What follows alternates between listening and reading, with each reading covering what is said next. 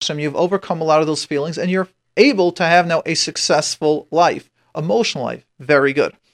However, let me share with you a little advice that us therapists do, or at least should be doing. And in your case, it's going to be also a normal thing to have done in your life. And that is if you have a mother that's really diagnosed borderline, and if she is that abusive, because today's days we love throwing around diagnosis, and many times we are playing into the games of codependent and we're still involved on certain levels, you need to go, and I call them called an emotional shower. Therapists go for peer supervision once you've let's say once you've mastered the stage where you don't need any more supervisor, but peer supervision is a way where we get supervision from each other, from different therapists together, and it grounds us. And it sort of tells us and it gets us clear to stay focused in a certain situation. So, being with difficult people, dealing with people that have negativities in their life, I can't see if there's anyone over here on the screen or what. Um, so, being if we have difficult people in our life, in when we're working with, it does have an effect on us. Just like just going through the daily life, things will get dirty. Same thing emotionally, you got to clean yourself up if your mother is real borderline and that type person understand that going 10 years ago for therapy is wonderful but to be able to how to manage with her you might need a once a month session just how to be able to be Makai the mitzvah how to have healthy relationship with your mother and at the same time how to still be successful within yourself. Because if you're really dealing with borderline then i'm telling you you're not done. That is something that's going to be holding you back and maybe for a month you'll be good two months you'll be good but then it's going to set back. If you want to be a successful mother then that's the goal what we got to do. We got to have you solid strong and just know going for therapy is a normal classical point if you're going to be interacting with anyone that is borderline we're going to go take now a couple of questions. The first question we're going to go to is Yehuda on line one. The number to call and ask your question is 718 683 5858. That's 718 683 5858. And we're also going to be taking one or two of your questions, texts that are going to be coming in. So let's go ahead, Yehuda. You're on the air with Mordechai.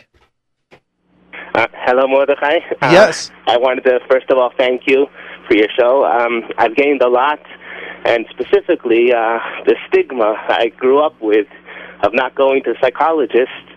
I uh, you've helped me overcome that, and I'm now having therapy to help me deal with stress and with um, depression. So I thank you for that. Wonderful, I appreciate it. um, my my question is, uh, I'm going through a very uh, incredibly difficult time now. That's why I need help with stress. Um, my wife has been diagnosed with uh, by, by top um, psychologists here, in, in, I'm calling from Israel. Oh, my wife wow. has been diagnosed with severe OCD. Yes. And and possibly a borderline personality disorder. Um, the situation at home is, is very severe. And do you feel comfortable sharing some of the symptoms? This way, it just gives me a clearer picture if you're going to just to get an idea. Only if you feel comfortable. Remember, there are thousands of people calling in. I can tell you last week, I've only posted on my phone line only half the half the radio because the other half someone asked a question. There's practically a lot of emotions going on in the family. So yeah. let's be aware. Just um, I, it's not able to remove it and change it. So please, I don't want to get a call after and uh, do that. So just share whatever you feel comfortable with. Yeah. Well, I'd rather ask my question first, and then I can. Okay, very good. So ask your question. Necessary. My, my question is that uh, the diagnosis is there, and my wife is, refuses to uh, accept it, and she won't go for treatment. She won't deal with the issues, and I realize now that she's getting um, support. She's being enabled by her parents her father's a big Rosh Yeshiva, and you know they, they live with that stigma as well, and they refuse to believe that a psychologist will be able to help her. And as long as they give her that that backbone, there's nothing I can do. And I, my my question to you is, I don't know what to do. Can you advise some way how I can break through that shell of my in-laws? That they should stop enabling my wife and, and preventing her from getting the help she needs. Okay. Let's take your question. This is a very, very complicated and difficult situation, and the answer is going to be like in a minute, but the putting it into practice will be a lot longer. And I'm going to share with you a concept, and I don't necessarily mean you, but I definitely mean anyone that is in, in, a relationship with borderline, if we deal with that. For those of you that are listening that don't know what borderline is, I don't want to give the exact technical definition because there's so much more to that. And today we're diagnosing everyone with borderline. Means whoever doesn't want to go for help, borderline. Whoever yells and screams, borderline. Whoever things have to go their way, borderline. Whoever's a cutter, borderline. Like we start diagnosing all that. I don't want to go into what it is, what it's not. In short, borderline is a person that has got huge, extreme feelings of pain within themselves. They're very needy. They have a lot of issues and they refuse to go for help. They blame everyone else. They do not do their responsibilities. They do not help themselves. They prevent anyone from going to help. And therefore, you get, and they're stuck in a pattern. And other than the from world, I've read from one or two different psychologists their opinions that they, again, it's from books. I haven't seen the study about it, but I've heard that people usually cannot stay married to someone with borderline, or in the non Jewish world, average of about seven years, but then that's it. Now I'd like to go to your point. So borderline are very pe- people that are very hurt, very pained, and the therapy. Most therapists try to not work on that. Recently, over the last five to ten years, a therapy a therapeutic modality has become popular, which they specialize in borderline, and now people are taking into many, many different areas, and that's called DBT, dialectical behavioral therapy, and they're the ones that like getting into that. Me myself personally, I try to definitely not get into that. Now, let's go ahead and take your question and take it to you. Anyone that is dealing with someone that they have a spouse that has an issue and does not want to go for help, almost all the time you're going to find that they have some support system. Either they'll have some family member, which continues the pain. So if you're going to look into, let's say when you mention in-laws, one or both of your in-laws. Now, since you use the title Rosh Yeshiva, I try not to use that because I really respect Das Torah and respect Rabbanim. So we'll take out the word Rosh Yeshiva in this case, but you're going to find that one or both of the parents have an issue why they would let a kid with severe disabilities not go for help whatever that should be. So it could be your mother-in-law's got an issue and your father-in-law's put up with it, or it could be that your father-in-law's got an issue and your mother-in-law's put up with it. But to them, the scariest word is change. So it can be that clear, that blatant how difficult the situation is, but the person that has the issue will always find a support system not to change. When they lose their support system, they will still then be an action on themselves. I'm still not changing. And what the goal uh, that we need. I, I didn't understand. You're saying one of my in laws, they themselves have a problem? Yes. Which means there is no way that a sane parents would not, would, if a son in law would tell them, listen, my wife has got severe OCD. Let's take an example. She's washing her hands a thousand times. She's stuck in the bathroom for four hours at a time. Um, she's someone that also she's thinking about certain notes. She's got to walk through the door like 75 times. She's busy making sure that the kids are saying Kriya Shema for 45 minutes, and you tell that to the to your in-laws. And let's say in-laws many hours a day doing sponja, for example. Exactly, exactly doing sponja. And normally a mother, a healthy mother, would speak to their daughter and say, "You got to stop what you're doing." It's not good. You don't have to do sponja. Just do sponja once a day or do sponja once every two days, not more than that. And if the kid doesn't well, listen tells, to them, she tells her to stop but uh, she doesn't think that she needs a psychologist to help her. Now let's stop so a go second. To some mashgiach, I don't know. Good. So go ahead, start that path. Who's a mashgiach that your in-laws respect? Because the yeah, goal is let, us be clear. Now that's one point. So the point is that if a mother realizes that a kid is doing sponja for hours a day and they told them to stop and they're still not stopping and they're not saying, okay, that means we need now the next step. We need either a therapist or we need medication or we need both. But if they're not seeing it as a problem and in other areas, there must be an issue by them. No healthy, sane person will not say, we got to deal with it. When I tell a client, you know something, we've tried therapy, we've done things, we need to intervene, maybe with medication, vitamins, we need more help. And they refuse, know that there is something going on in the family as well. Now, I'm not saying someone that all of a sudden, oh, take medication. Most people don't want to. But when you're doing therapy, you see how it's debilitating, how it's holding them back in their life. And what's going on, they're not changing then realize there's something going on in the family. So step number one, you need to realize that if your in-laws are not dealing with it rationally, I mean, then there must be an issue, number one. With them, uh-huh. something uh-huh. going on. They might have another child that has a problem. They don't want to deal with it. They can't face it. They might come from. There are more. There's more going on because any healthy parent would say, "Oive, there's a problem here. Son-in-law, I'm behind you. Let's get this. Let's take care of this." If someone is avoiding issues, know there's something going on that they're avoiding. Now, here is the pro. Now we're going to get to the solution. And this is why most times borderline situations don't get better, and that's because the spouse, the husband or the wife, they themselves don't go for help. Whoever is stuck in a situation where the spouse is has a mental illness and they're not able to get the spouse for help means within themselves means within you my friend there's something holding you back from being assertive and strong enough to say i am the husband here there's a problem this must get taken care of and now that is a man's I've, right I've, I've been to therapy. I, I've been getting help for myself. yeah how how many times have you gone what ha- what tools Many have you times. learned I, I, I've been get uh, what what you were speaking about. I've been getting that many times. How to be stronger and more assertive. But uh, I mean, it, it's just so. My let me ask you how often is so have you severe. gone how many sessions did you go to that therapist Um, oh, I'd say at least twelve At least 12. When was the last time you went? yesterday. Fantastic. Then my suggestion to you is continue. It might take another 12. When you are strong enough, everyone, if you'd like, find books about codependence.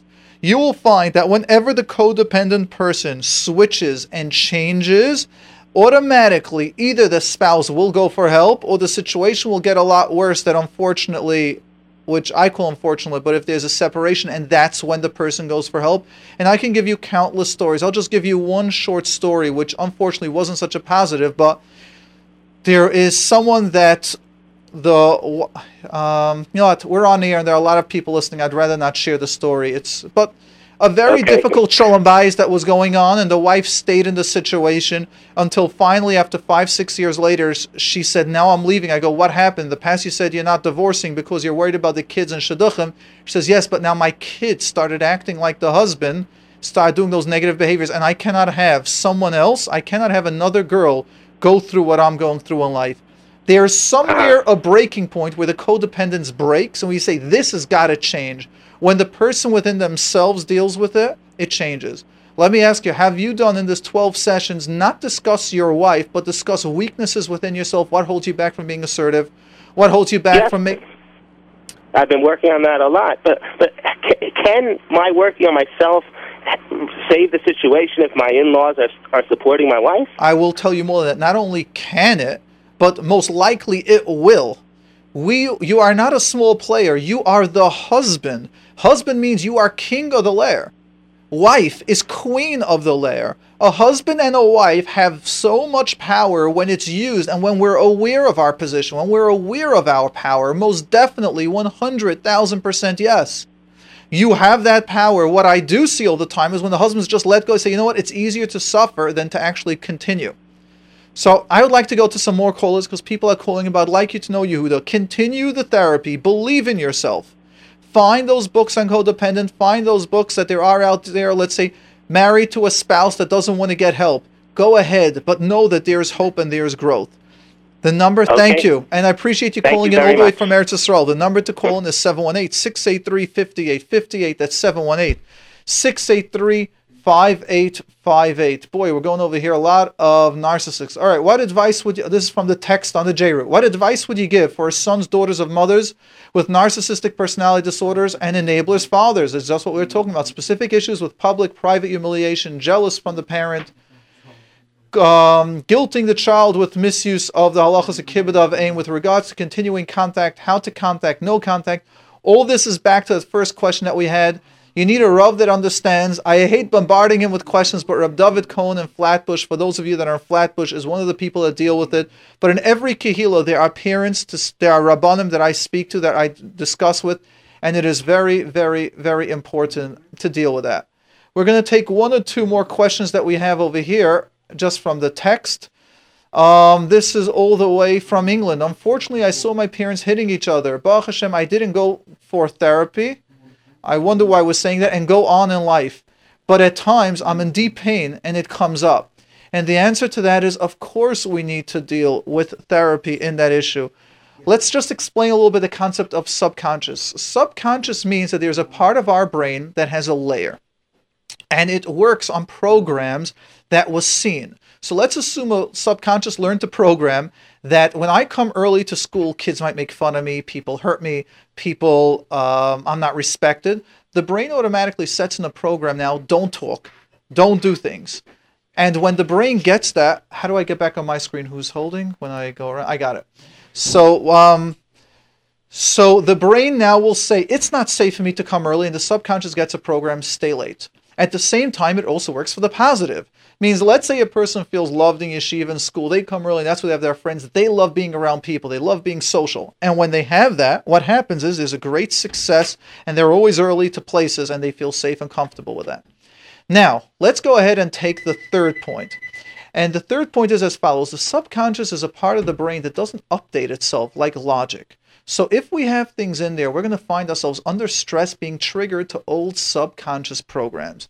That means that if something is going on in your life, if something is bothering you, if someone makes fun of you, all of a sudden you can be stuck, you can get hurt, you can get pain, and you can react that way. So imagine you're a calm person and someone just triggers you and tells you you're an idiot. Or someone will tell you, you know, I just can't rely on you. And you're one of the most reliable people, but that was something that was said to you in your childhood, and that's a trigger. All of a sudden you can start yelling and being nervous. Why? How many times do we have it that we're speaking to someone on the phone and we say we're going to hang up after two minutes and they sort of manipulate us and control us and we can't let go, we can't hang up? Why not? You can do it to almost everyone out there, but that one or two natures or people you can't, it's because our subconscious somewhere got programmed and is stuck over there. Let's take a question from the Lakewood Scoop, and then we're going to then we are going to go ahead and take all your questions of you guys calling in. Thank you for holding. Can you explain how OCD that is not visible to others affect me? I'm able to learn and work. It's just that I'm thinking the entire time about math equations or or that I should touch my chin with both hands evenly. I was never diagnosed. Can you explain to me the effects that it can have on my future? I am married. I am 24 and married.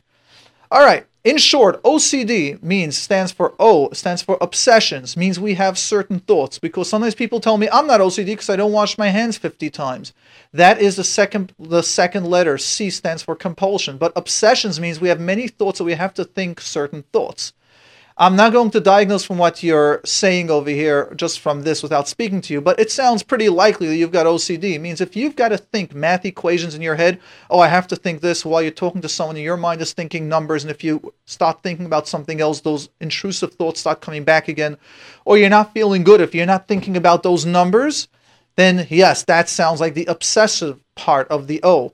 Compulsions are when you need to do things, and that's like where you need to wash your hands, where you need to say Kriyashma several times, or in your case, where as you're doing, you need to touch your chin with both hands. That is compulsions. Some people that have OCD, which many people, we don't hear about that a lot, but I do in the therapy office, and that is where people need to sometimes touch the right elbow, then the left elbow, or do different points. That is very important for us to realize that people have O and a C and we need to deal with it to get better. How and why? Very simple. Because even though you're young and it might not be that effective, that noticeable, as we get older and as stress starts building, what happens is that our life starts getting taken over.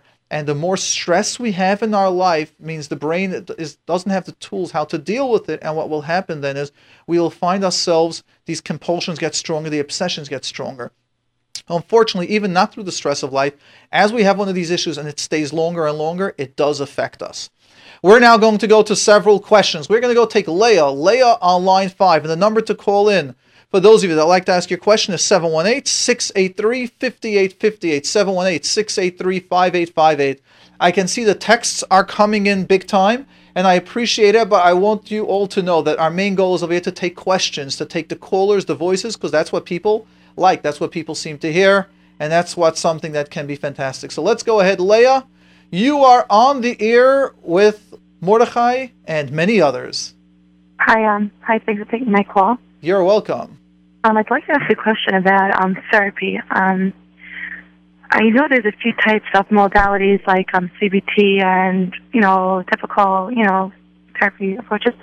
Um, I'd like to ask you about the. I know you do like subconscious work, yeah, I'm a very big believer in that as well. I want to clarify that not only I'm a huge believer in CBT, as well I'm a big believer in subconscious work. Yes. So what's the difference? I know there's a huge difference, but what what's the sub? Why does why should someone need like subconscious work or like CBT? What's the Okay, fantastic question. Actually, I really appreciate that.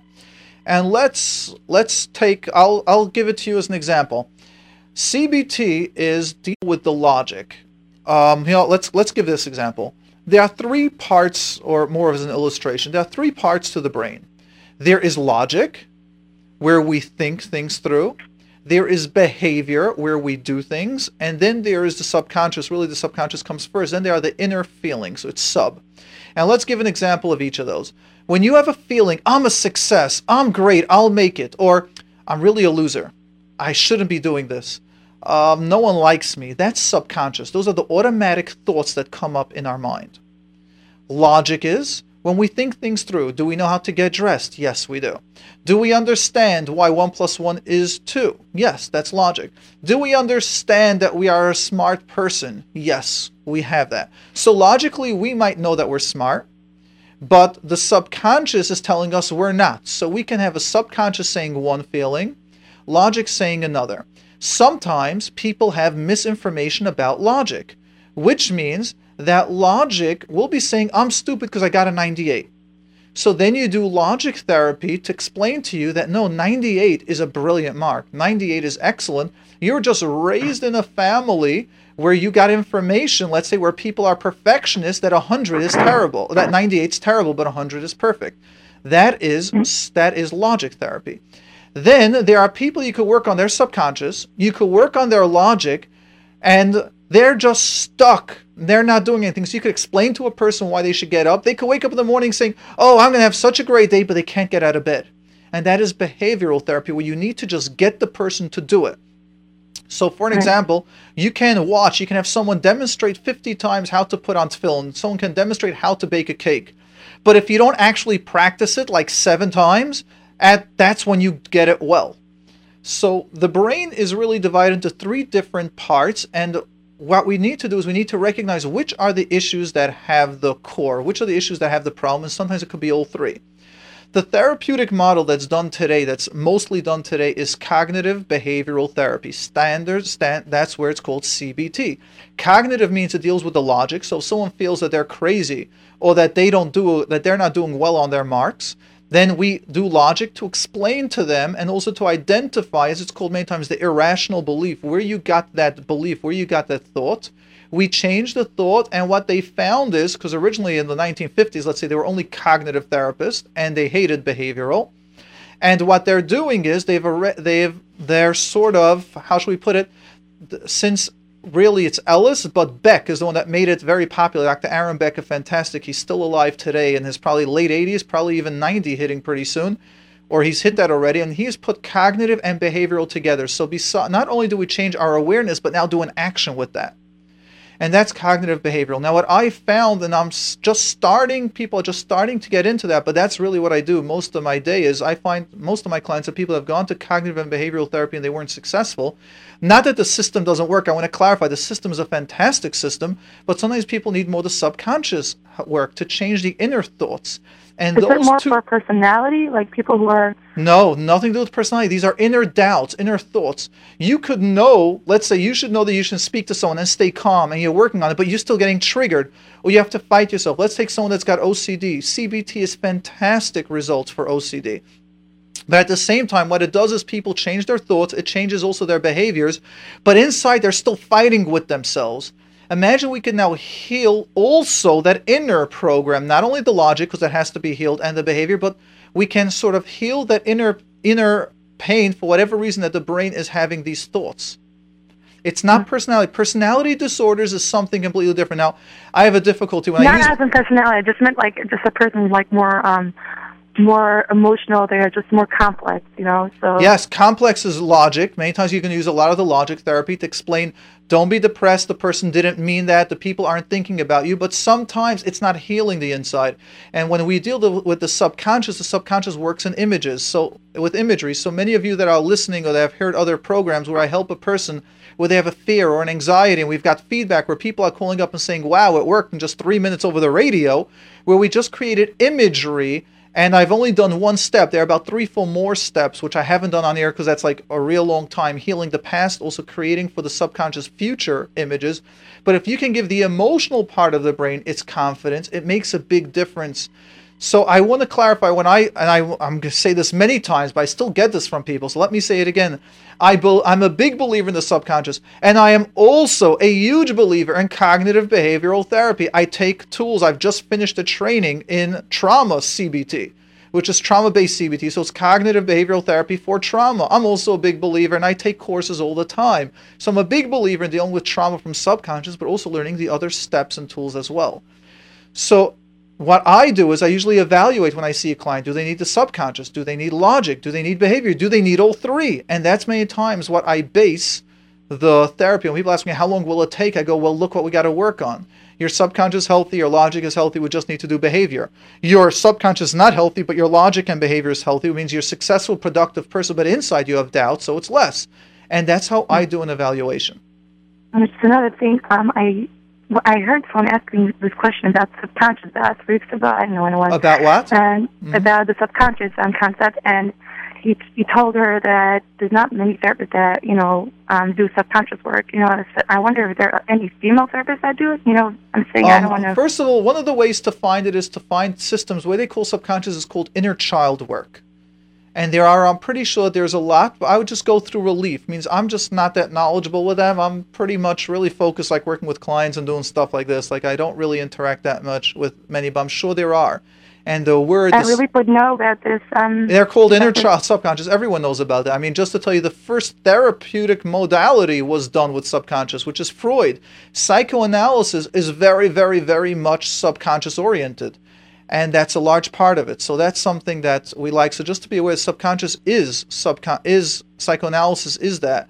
And his daughter Anna Freud continued through psychodynamic theory, which is also very much geared in the subconscious. But um, oh. then the therapeutic modalities later on, because it's subconscious, it's many times you can stay there a long time if you don't put in the cognitive and the behavioral component. So then therapy has moved away from psychoanalysis and has gone to like tachlis. We got to see results in 20 sessions, which are great, but at the same time we still need to heal it. And I still am surprised that the world hasn't gotten to a medium of using both. That's one of my little missions or one of my little goals, hopefully, Meretz Hashem, is to train therapists in these different modalities and combining all you know combining all three together. That's really one of my missions, one of my goals. And with Siyata Deshmaya, the Ribbono Shel Olam will help me to get there. And one of my dreams is to be able to write one or more than one or two, but several books about it for people to gain the awareness and to start. I'm looking forward. Meretz Hashem, we got to ask for life and health and the Ribbono Shel Olam just to let all the machshavas or the nice dreams that I've got to work out. Thank you for the question. So We're much. going to go to take a couple more questions. Lillian, thank you for holding a while on the air. You're on the air with Mordechai. Lillian? Lillian on I know that two. I have it because I've been to um, a therapist that. Wait, can you just start again? We didn't get you right away. So you're talking, but we didn't hear you on air. So just start again. Oh. Okay, so um, I was saying that I have OCD. I know that I have it, and plus I just went to a therapist that told me that I have all the symptoms. Um, and basically, I'm saying it's not like a new thing, but recently it became much stronger, like you were saying on the air, like with the person from before. Yeah. And I, it has to do, I guess, with stresses or different things. I had a baby and we moved, so it's a little bit like a lot of things happening. And suddenly I feel like it's overpowering me. And I, I definitely want to help myself. I just wanted to ask you, like, what do you think it's ha- I could help myself with self help with like books, or like you have to really go for therapy? So I would ask you that question. Let's put into context that we can understand. Do you think a person can teach themselves how to bake if they have never baked in their life just from reading a book? Maybe. Okay, what are the chances of that? We're talking about now to most of the people. Hmm. If they're really motivated. Okay, step one. Now let's take it further because that's something simple let's take something a little bit more confusing. Do you think if someone's got a broken leg, and let's even assume, let's take your way, let's say assume that they're a doctor, that they know how to read the x rays and all that. Do you think that they could put on themselves a cast? Well, today you've got a boot, but let's say, do you think they could put a cast on themselves or they'll need someone else to do it? No. All right. So let's look at mental, emotional issues as not severe, it can be, but still as a medical issue. Okay. And it's almost impossible to help yourself And that's why in therapy they ask us not to work with friends and family. So there is no friends and family plan in the mental health field for two, several reasons. One of the reasons are we're too emotionally attached, which means logically we might know what to do, but as we've discussed the subconscious, emotionally we're going to get triggered, and emotional is a large part of the subconscious. Now let's take it to you. If you've got OCD, you have an illness. Um, let, us also, you know, let me also give you a little bit more clarification to that. Imagine you're looking through a telescope, or let's even take binoculars, where both your eyes are looking at a specific focus point, right? Okay. And the classical example that they teach us in college and CBT is the elephant. Imagine two people are looking through binoculars that are very detailed, and one is this, one is looking at the trunk of the nose, and one is looking at the tail. One is describing a look at this big, long, huge thing, and it's like making noise or it's moving, and the other one is saying, no, no, no, I'm looking at the elephant. My binoculars is pointing basically to the same place, and I see this little thing with a little bushy like thing. It looks like a tail, and that person's fighting with them. No, no, no, no, no, it's not a tail. It's huge. I agree with you that it's shaking, but it's huge, and there's nothing furry on it. Are both correct? Yes. Now, what's the difference between the two? They're just looking at it at a different point. That's right, perspective. Now, what we need to realize is that when we have a problem, it means that half our vision is obscured. When we have a problem, means we're not seeing it clearly. That's again why fa- why therapists should not be working with family. Yes, you could give that little bit of advice. Oh, this seems serious, but the actual work, going into it, digging into it, you can't, because our complete brain gets obscured on a certain level. Now, do you think you can work on yourself where you're looking through binoculars and there might be other issues going on? But because it's you and you're not able to stand from a distance and view the whole point and not get emotionally charged and not get frustrated when you're not successful to see some other tools, you can't do the evaluation. How far do you think you can get if you're doing it on your own? Right. Okay. So let's clarify. I'm a huge believer in self help, huge believer. But not when that is your big issue and when you're diagnosed. When it's a diagnosable issue that's having for a while, that's not the time for self help books. That's the time when you go for a doctor. So, to give you another illustration, and that's for all of you listening, it's very important to realize if you have a little scratch on your hand, do you run to the emergency room? No. No. That's when you either take a band aid, you take peroxide, whatever's needed, and you cover it up. But if there's a huge gash where you might need 15 to 20 stitches, would you then put a little band aid? No. exactly. So I am a huge believer in self help books. Take it.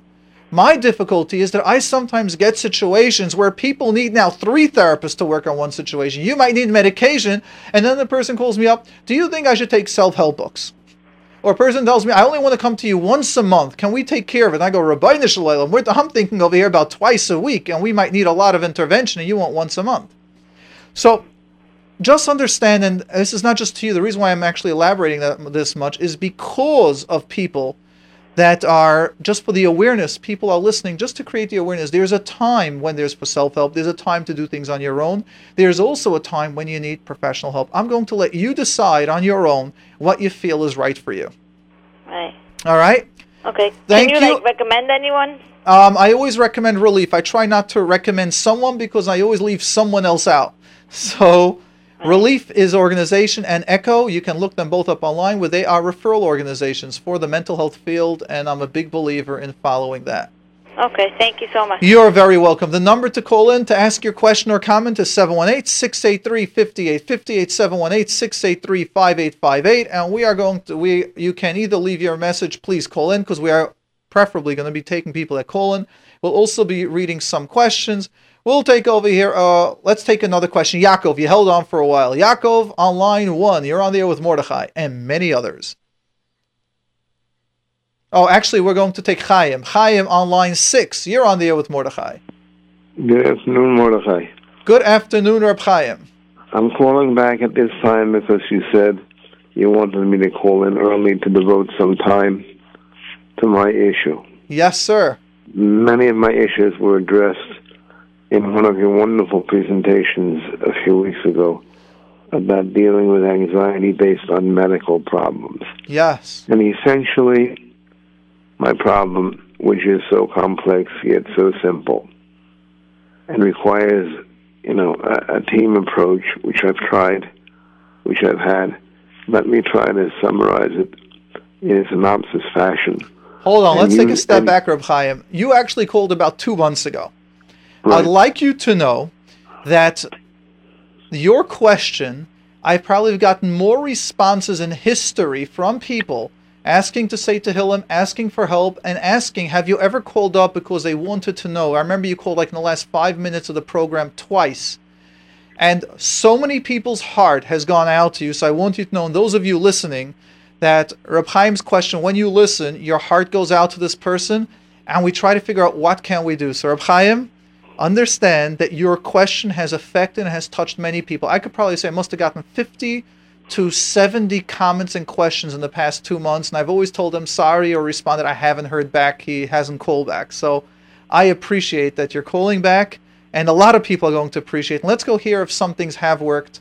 Let's see if I remember your question, all right? Let's, couple of months since then, your question was, Uh, no, I, I, pre- I preferred to work from my my repeating it and recollection rather than seeing if you remember it. okay, go But- ahead, then let's go with your either way- recollection. Let's go with your, My- the way, my- yes, my- with the story. My introduction is that your words are both inspirational and provide a lot of chizuk yes. to people who are confronting challenges such as myself. And with that in mind, my question is dealing with situations that I've never had to cope with. How does one deal with a situation that one is completely unprepared to cope with? It could be anything. In my case, it happens to be, unfortunately, Hashem Yisbarach afflicted me with a very rare disease. And that rare disease has wreaked havoc with my body and my mind at the same time. My body has become very uh, incapacitated. My mind has gone through a personality change. And of course, it's all summarized with a type of depression that, of course, I don't know the words. I certainly don't know the clinical terminology for it. It's a certain type of yush, even though out is yosh. Yes. A firm Jew is not allowed to be miyash. But unfortunately, I have been miyash. Just felt, feel that I'm playing out my days on the world. And I don't know how to cope with getting through every day. I, I find it impossible to get through every day. Yes. It's, it's mamish impossible to get through every day, yom yom. And many people have given me into. I I just love your last presentation. I forgot the the person of what you said, the intellectual part and the emotional part. Many people have offered me many forms of intellectual chizuk try to have me have me understand Mitochen. And frankly, since I've taken the opportunity to make this call, which is hard enough for me, I have to end my part by saying this has greatly affected not only my ability to function amidst a deep, deep depression, but it has also tampered seriously with my emunah and bitochen. Yes. The Ribbono Shel Olam- the Ribbono Shel Olam, of course, we all know that he knows what's right for everybody. But I can't view this as an insight anymore. I simply can't cope. I don't know if that question is specific enough or broad enough or useful. I can't cope. It's an uncopable situation. And I say that after having been seen by teams of psychiatrists and psychologists and, and working through all modalities of help that they could think of, including medication, excluding, I would say, long, long psychoanalysis, but certainly including. Uh, but I have not talked to anybody like you. I have no no fear of saying that, and I would have no fear of telling that to anybody, anybody who still respects me. So that was my question. That's that's the end of what I have to say. I don't know what your recollection was, Um, but that's what that's my question. So let's also, I, I also remember one or two other points that you've mentioned was that your depression is lo- is mostly based or very much based on medications. That some of the strong medications that you're taking have a negative side effect of causing depression. Is that correct? Yes. So, and that's what we're discussing then as well. That unfortunately, sometimes when we have medical, physical medical conditions where there are some very serious medications that are needed, there are certain side effects. Just to give as an example, I've had recently on my phone line where someone asked a question. They have an 80 something year old grandfather moved into their house, but the grandfather's starting to feel paranoid, and the mother's like putting signs all over the house saying voices, and like he thinks he hears like voices saying they want to kill him. And the mother's signing have signs all over the house saying voices aren't real. No one wants to kill you. And my first instinct my first response was people in their 80s are taking many different medications and some of them can trigger psychosis some of them can, can trigger um, auditory hallucinations and the medical doctor must be informed and unfortunately, some people aren't aware of that. And let's take your case. You might be an excellent, healthy, successful person, but you might get that effect and just be all of a sudden now depressed, and it's not your fault. And depression is atzvos, and depression does bring to unfortunately to svekis and emunah b'tachan, and not chas that you have svekis and emunah b'tachan. It's just there's this sheet over your mind that you just feel so down. There's no reason to live. There's no reason to get up. And when this happens day after day, week after week, month after month, and sometimes people have this for years, it just breaks the human psyche. It just breaks us down. It has nothing to do with emun and betachan. This is something medically having you down. It's almost like you're going to ask someone that Chas Shalom doesn't have a leg and tell them now run the marathon with just one leg, but run on two feet. You might be on certain medications that, that the expectation on yourself, this is on a logical level, is not possible. Now, there's one other component that I'd like to address, and that's the inner work. And that's something that when we discussed last time, I think I mentioned the term triage on emotional help, which means we might need a psychiatrist. We might also need a psychiatrist dealing with um, feelings, logical. We might also need someone being able to deal with the subconscious inner child. So, see, feel free if you choose to answer this question or not. But your childhood, was it one where there was, let's say, a lot of pain or where you had to fight for survival? And you can say, I don't want to answer that. I would say no. Okay. Would you say that there was sometimes not feeling um, worthy, uh, not feeling that there's that you will grow too much, or being the odd one out? Yes. Okay, so generally now I, I'm, I'm asking very general questions which means- which means everyone has had these feelings in their life if you haven't then you know you're just not alive but sometimes when we have the inner child the subconscious programs can be kicking in when we're under stress which means let me clarify again when a person is 50 and 60 and 70 years old they might have 30 years of experience showing that they are successful so logically we're strong but if the subconscious has a feeling that we're not strong, that people aren't respecting us, when we're at our weak and vulnerable moments, those old programs start kicking in. So it might be that at this time, when there's a medically induced depression going on, it can now trigger those old feelings. So not only, let's say, would we need a therapist that will deal with the logical, we might also need someone that knows how to heal the inner work. And for someone, let's say that you're going through, I usually very rarely recommend it because I am I am trained in it, but I'm not such a believer in hypnosis. In your case, I would want someone that has experience. I would make that recommendation because you might need something very powerful to get through that emotional depression. And uh, again, I would only pick someone that I wouldn't even deal with it. Well, I have experience with hypnosis, but I'm not that experienced. I do with it. There are special psychologists that their specialty is hypnosis and only those are the people that I would use. There are certain medical doctors that specialize in hypnosis. Means when people have to have surgery and the body is allergic to the numbing systems out there, then there's a way to actually do medical hypnosis that a person's hypnotized and they can actually do surgery and not feel a thing. But very few doctors are qualified to deal with it, but there are. So another point I would mention to you is they would need something very powerful getting into the subconscious and someone that has a lot of experience. So if someone just took a course in hypnosis, we're not talking about that. We're not talking about someone like me where I have some knowledge where I can do hypnosis and even stage hypnosis. We're talking about someone that does hypnosis 60, 70% of their practice and they are a licensed psychologist or social worker because from what I hear of your situation, can be very sticky, but you need, might need something very powerful to break through. Does that make sense? Yes. And as well as when you said psychiatrist, let's say medication, since it is chemically induced, um, I wonder if is if there is anything that you would that you would say, let's say, from psychiatrists, from medical doctors that are top of the line, or were they just basic doctors?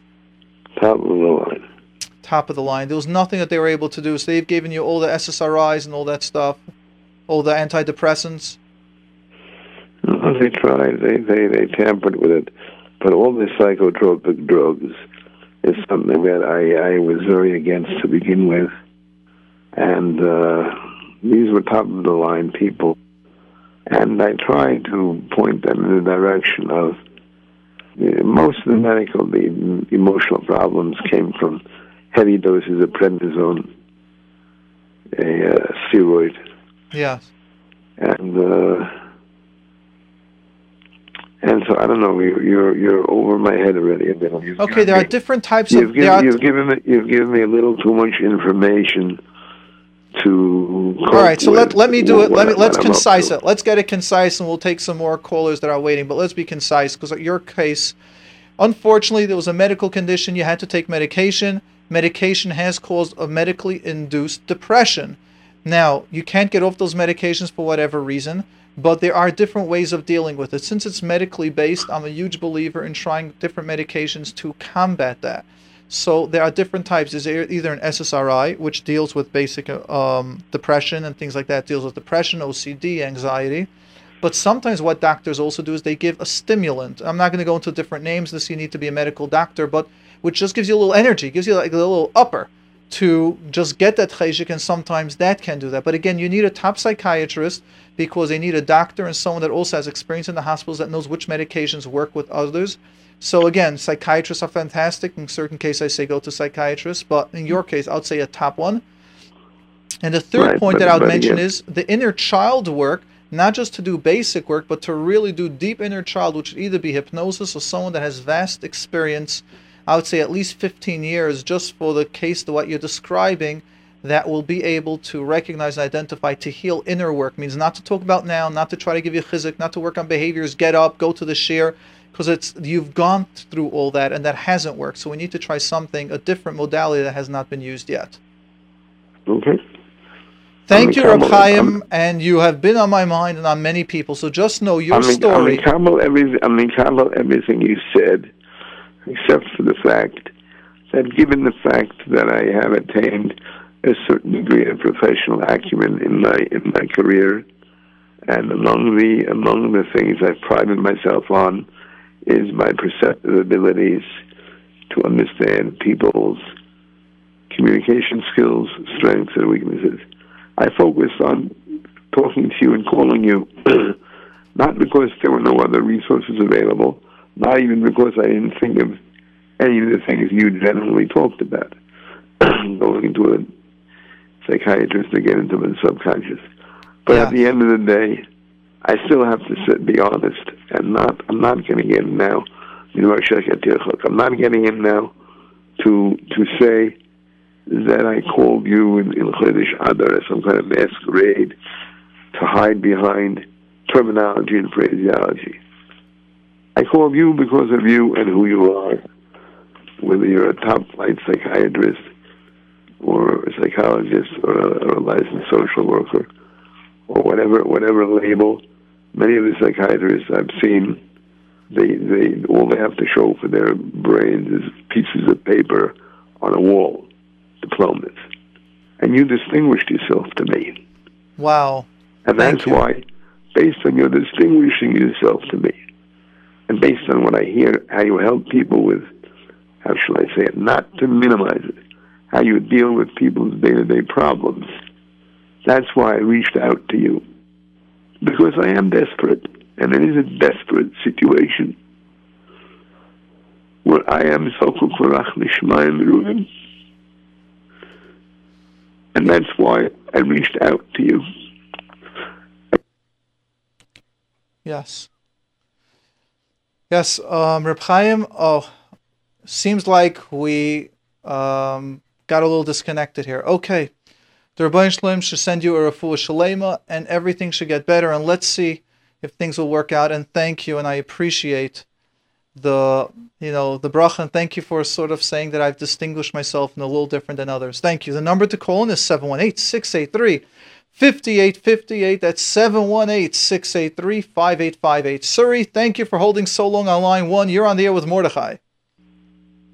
Hi, thank you so much for taking my call. Yes, my pleasure. Um, my question is lately I see a lot advertised um, about innate health from someone, Michael Neill.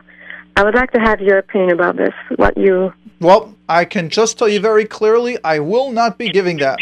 My job, I don't view myself as someone that gives endorsements or discusses different people, especially, especially specifics.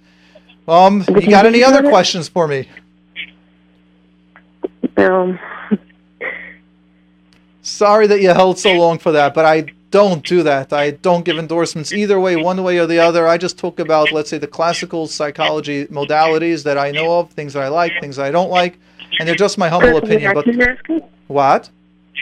Personally, I can ask it for you. Um, either way, I don't do that either way. I don't. I never. I mean, I. I even if someone would be my client, ask me, "What do you say about something?" I always tell them, "If you'd like, go ahead and try it." I'm a big believer in trying everything, and I don't believe that I should ever tell anyone to do something and not to do something. What I do in my personal life is something else, but I don't believe as a therapist that I ever tell anyone yes to do something or not to do something. I would just give them the information, whatever I have about that, and let them make the decision, or I have them do their research and them listen to themselves what they think they should be doing people do have information, do have a feeling that they have, and get information, find out. Wow, I didn't, I didn't expect that. I trusted you. Okay, thank you anyway. I yeah, did- you're I- welcome. Sorry about that. Yes, no, I usually I do. I did try um, EMDR, and it's excellent. I have to thank you for Thank that. you. A long- EMDR, I know, and I'm trained in that as well. That's eye movement desensitization, something or reprocessing or whatever it stands for.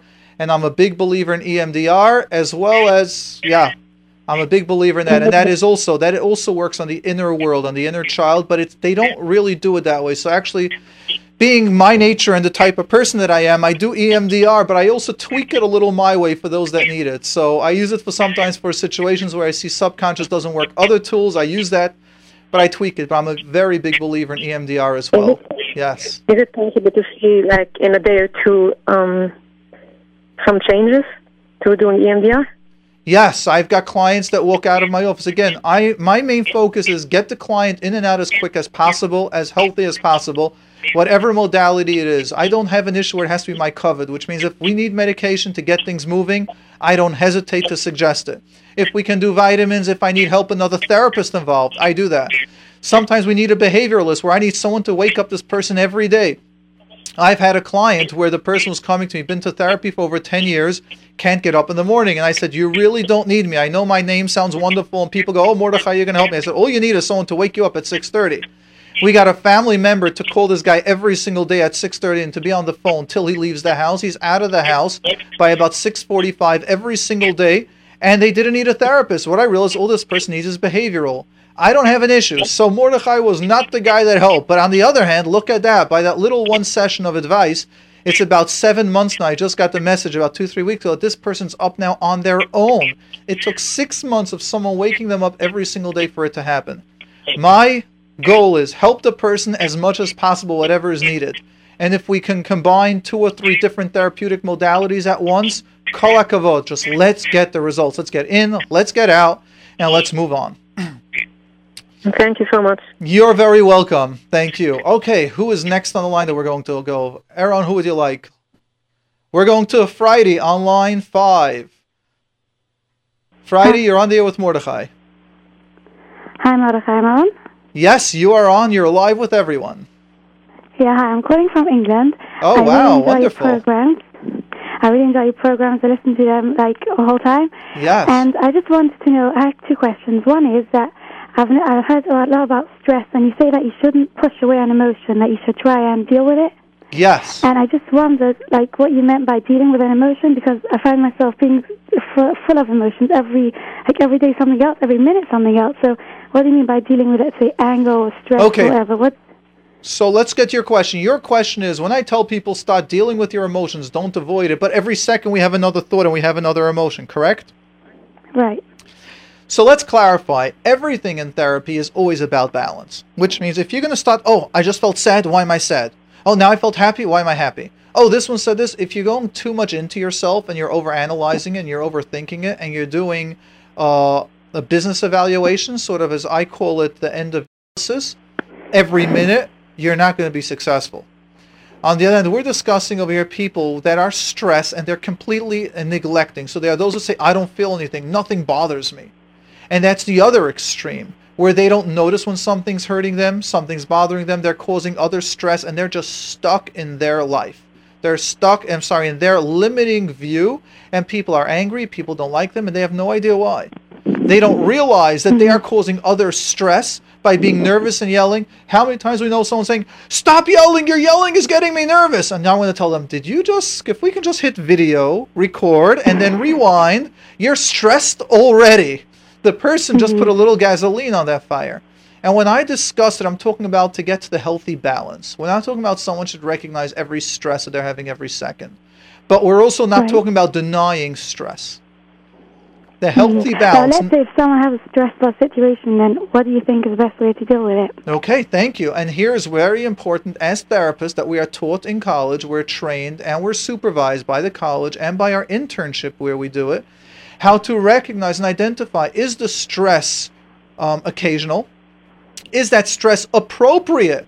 Means if Chas v'shalom, there's a fire in the house and the person's going to go, now I'm going to do deep breathing. Let's stay relaxed. Let's stay calm. Let's think of a rational plan. No, our our body is meant to kick into that into that fight or flight mode. It's meant to start yelling and screaming. There's a fire! Everyone get up! Let's run out. Our body is meant to kick into that adrenaline, and that's healthy, mm-hmm. positive stress. Before we diagnose someone as stress or anxiety or whatever it should be, before we send anyone to medication, we must we must make sure that it's appropriate. If nebuch someone is nifter and there's a lavai, it's appropriate to feel sad. It's appropriate even to feel depressed. It's appropriate even to feel there's no reason to live anymore. This person is not alive. It's normal.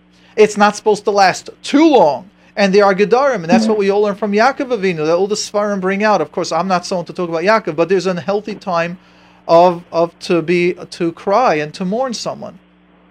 Right. And another one was saying was, I find that I'm just I'm just numb. That's why I'm asking. Like, I just try to analyze myself to say that I do have emotions, but the thing is, I find it so I can't cry and I can't I can't really express it. So, do you have? Uh, does it mean that does it show a lack of like my friends tell me that I just don't feel? But is is it a true thing to say that someone doesn't cry like is just not feeling anything? Um, let's let's clarify something. You sound to me actually to be like a very feeling person. So I like judging. I like I like letting my senses. I like trusting my senses. And you don't talk like a person that's numb. A person that's t- numb usually doesn't ask these questions. They're usually like, "I'm healthy. I don't feel things. I feel people that feel too much are crazy. They're too busy with themselves. So you know, just deal with it and move on." Why are people mm-hmm. feeling things? You seem to be going, I'm not crying and it's bothering me. That's a feeling. That's an awareness. You know, I, I they're really aware analyze myself too much. Those are people that are very feeling. I'm not sure if maybe what you're you might be mixing up two different emotions means you might be very emotional but you're not able to express that emotion. Those are two different points. Well, You're- I think the problem is I can't express it, and I just thought that it's a lack of emotion. But I you're Oh, right. so let's that. that's right. That's part of what we do. Well, So when we do almost therapy, a large it's very it's very detail oriented. Like when I do therapy to analyze is the person's issue that they can't express it? Is the person that doesn't feel it? Is the person that feels and can express it in certain areas but not in different areas? There's a lot that has to be recognized and analyzed before we go into before we continue, you know, before we even do any type of therapy. So what I would say, one of the healthy ways for you to express it is, let me ask you as follows: Can you give me one positive feeling that happened today and one negative feeling that happened? It can be very small. So to give you an example, it could be positive that you called up. You're, and you can divide a positive into four different levels. It could be you had the guts to call into America, could be you had the guts to have your voice heard. It can be that you had a question and you are willing to look for help. These are already three positives or three strengths that you have just from one action. It can Mm-hmm. also be that when I clarify the difference between an emotion, having an emotion, and expressing an emotion, you understood that. So you also have a very good understanding. That's a fourth point. Notice four positives, and I oh, can. I'm feeling so good. that's right. No, I can help you identify those from just from one behavior. Now, if you would share me three or four behaviors that you've done today, we'll find about 15 positives and strengths that you have. And recognize that. Now, that's one way to recognize the positive. Now we go to negative. We can go to, let's say, now I'd ask you, because I don't like pointing out others' negatives. I am enjoying on the building strengths based. So, what would you say is a negative that you had a little experience today? It doesn't have to be traumatizing. Could just be that someone told you something and it bothered you. Could be you got up late. Could be you didn't do well on a test. Could be you didn't cook supper well today. So what happened was that I I was together with a friend. She just told me something, and I just gave her I gave her back so much. Like she didn't even deserve it. I just had so much stress inside me. I felt bad afterwards. Good. Let's stop. Now let's divide that negative into four negatives as well. You have Oh, a lot of stress in yourself, and you don't have a way to release it. Number two, when someone someone gave you a negative comment, that's a seg- that's a ne- negative. Someone just gave you a negative comment. Another point is it hurt you. Other negative comments. A fourth point is that other negative comments then can have you give people more than they deserve, so you don't have such a control over your emotions once it bursts. Right? Right. Now, Mhm. now these are all logic about it. Now, I would like you to let's say take these and start adding on an emotion. One of the ways I help people express emotion is give a one word. If you're writing more than one word, then it's already too much. So, an emotion can be hurt, sad, angry, frustrated. If a person starts going, "I'm not feeling accepted," that's three words. and then it could be alone. So if I would ask you, so if you've got so many emotions, I'll tell you write down that whole list of things that you yelled at your friend and start adding on. You never respect me. Now give a feeling to that. I feel alone or I feel worthless. Um, people don't invite me places or or you know you really hurt me. So then the word is either oversensitive or not not not protected is already two words, but sort of coming up with emotions. The more we can take different pains. My parents are fighting. I'm feeling um I don't know, give me an emotion. What's this feeling, let's say when when you see parents fighting? Could be afraid. Yeah, afraid and stressed. And I'm stressed. it. That's right, but we want to start using other words than stress because stress is too general. So the more detailed that you can have, those are what we want to focus on. You got You it? see what I mean? There's loads of there's loads of emotions here. So That oh wonderful. Now I want you to recognize now that you recognize there are loads of emotions. Now we've got to download them or or upload them, however it is to get them out of your mind and onto a paper. Right. And you might find that you have 30, 40 messages there or emotions, maybe even 60 emotions. And let yourself do that. Let yourself acknowledge us and just move on. Mhm. But you say that writing would do a good job, right? Yes. Mm-hmm. That will be I my actually su- like writing. What? I actually like writing. Excellent. So sounds good.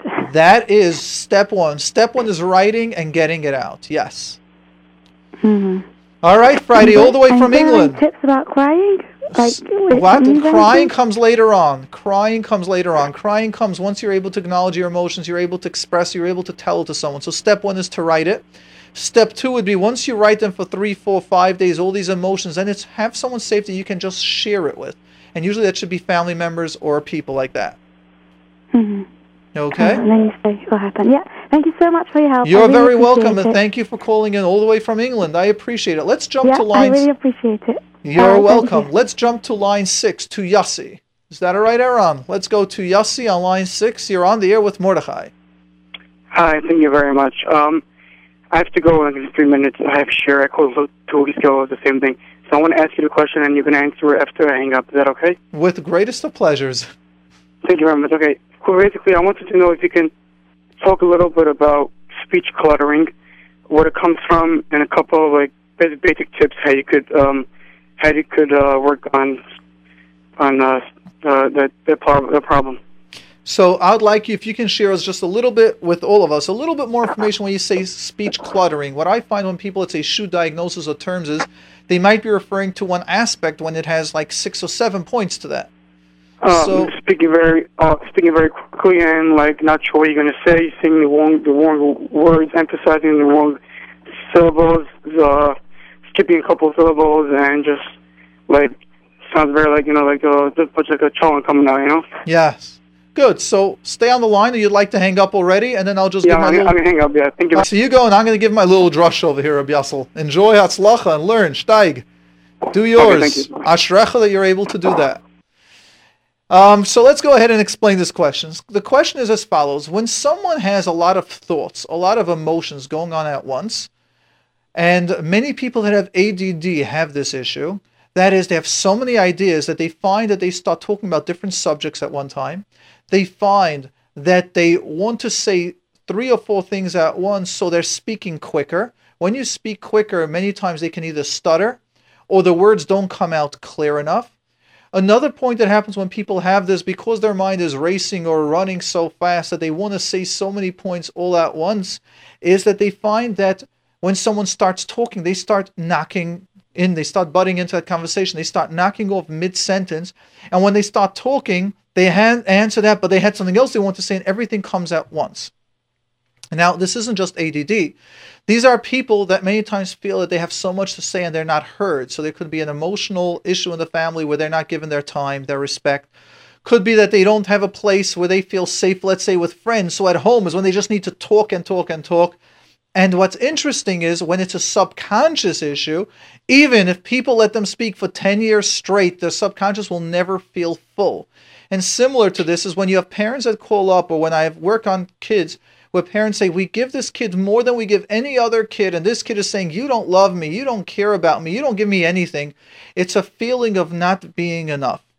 One of the points that we first deal with, let's go deal with the behavioral level. And the behavioral level is practice with someone.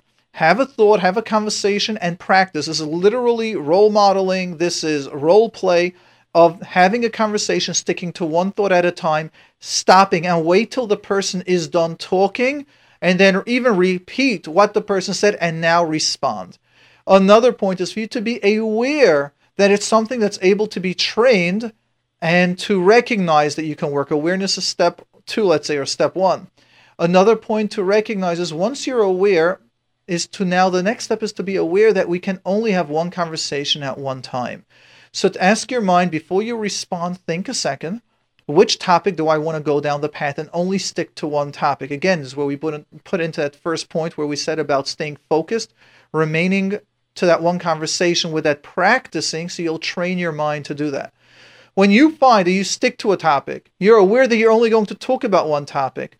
Yes, you might have, there will be another session or two when we deal with people which are almost perfectionists or to learn that the world is always about, I like calling it the 80% theory. If we get 80% right, you're going to seem like 100. A muscle to that is imagine you're building a house and it's magnificent. You do Chanukas Habayis, and the family says, What a beautiful house. Do you know who's the one person that doesn't say it's amazing and it's great? Usually, it's the builder, or I should say, the owner of the house. Why? Because when you build a house, you have the theories and the concepts how well this house is going to look. But as you're starting to build in reality, all of a sudden the builder tells you, This room can't be that big, we got to change it. Then someone is going to tell you, then the builder is going to tell you, Oh, this, we have a problem with something over here, we got to change this plan. When it's finally done, it's not the plans that you had in mind. It's different. It's fantastic, but it's still not what you had in mind. And the owner is the one that says, when they say it's magnificent, he's going, but it could have been so much nicer. When you want to say five or six points and you have a conversation, it's a successful conversation on one point, the guy is going to say, What a great conversation. What a great person. You are going to feel, but I missed out. I'm left out so many important points.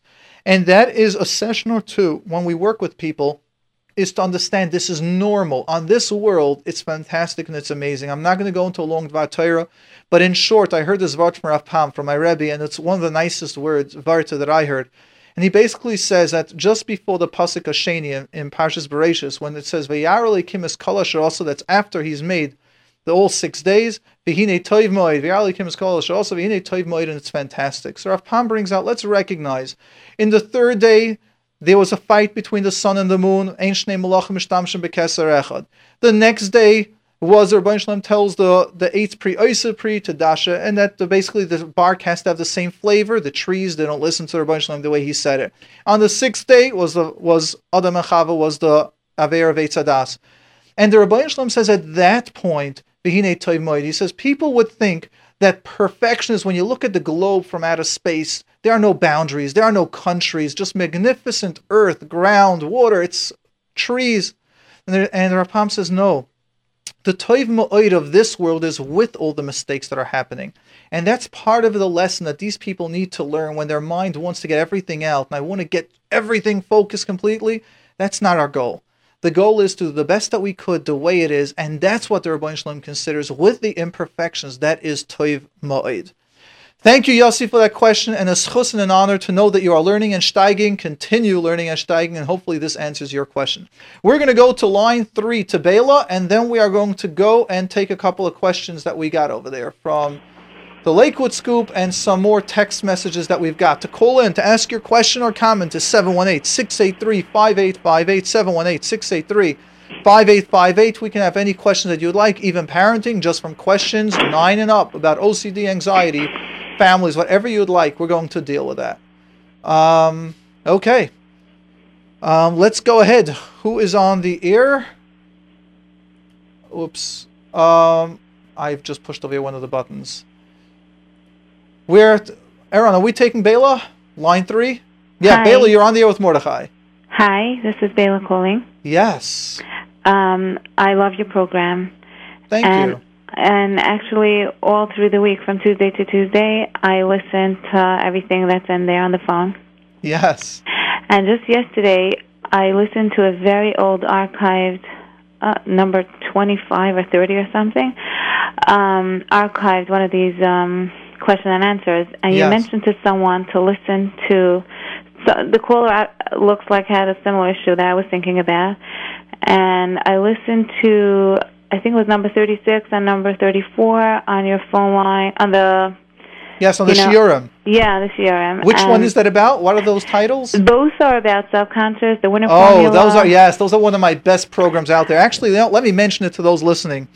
There are two programs which I practically gave away all the secrets on how I look at a brain at the subconscious and also how I do an evaluation of a person. That's number actually there are really three programs. That's I think number 34. It's in section 1. If you call the phone line it's 718 298 2011. That's 718 298 2011.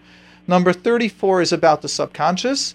Number Number 35 is how stress literally affects our brain, and there are studies through the fMRI showing how our brain shrinks under stress.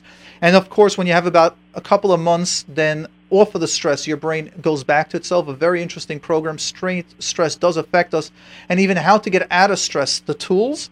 And the next one after that, I think it's number 36. So it's either 34, 35, 36, or 35, 36, and 37. I'm pretty sure it's 34, 35, and 36 where how I do an evaluation, where I go into detail about the ILA, which is about the subconscious, inspiration, the logic, and the action. Yes, thank you, Bela. Yes, those are really amazing programs, and I've given away almost all my secrets over there. Yeah, I was I was so blown away. I really enjoyed it. I made I made some family members listen to it. Yes.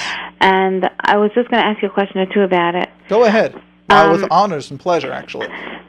Um, I, I, I guess I, I familiarized myself with the three parts, like you said. I don't remember the name. The feeling part and the logic part and the Yes. action part. Um, so there are two situations now in my life. I'm just going to say it very quickly, just the dry details. Um, and I don't know which part to work on.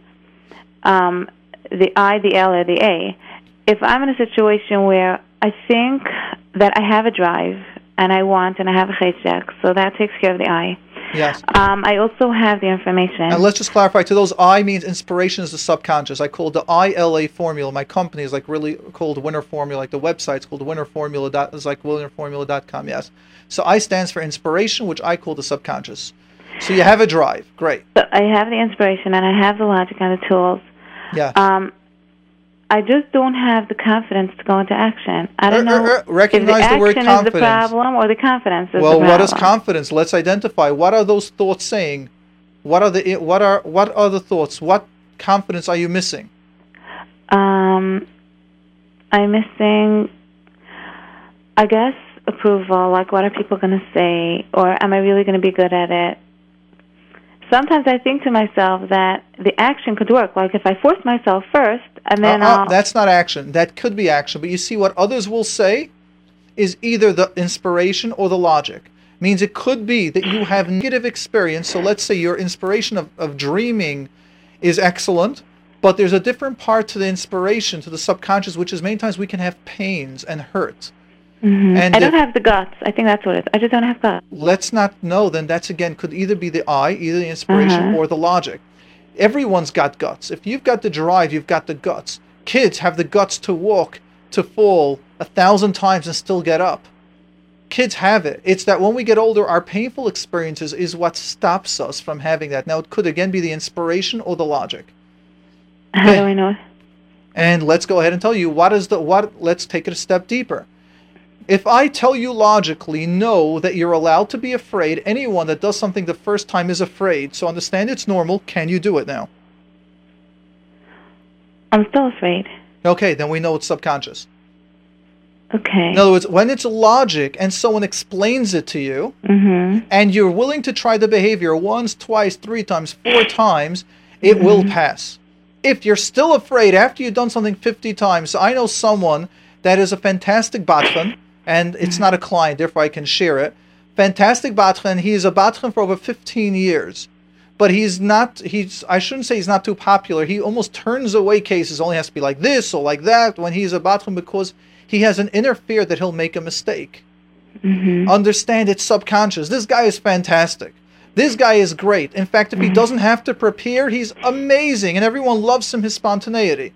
Mm-hmm. But inside, when he's got to prepare, the self doubt that goes on over there no, you won't do it, people won't like you, you make one mistake, you lose all your jobs. That's again the inspiration. That's again subconscious fears and doubts that were put in there that needs to be changed. And the buzzwords have to start going from the subconscious. You're great, you can make as many mistakes, and everyone just loves you the way you are.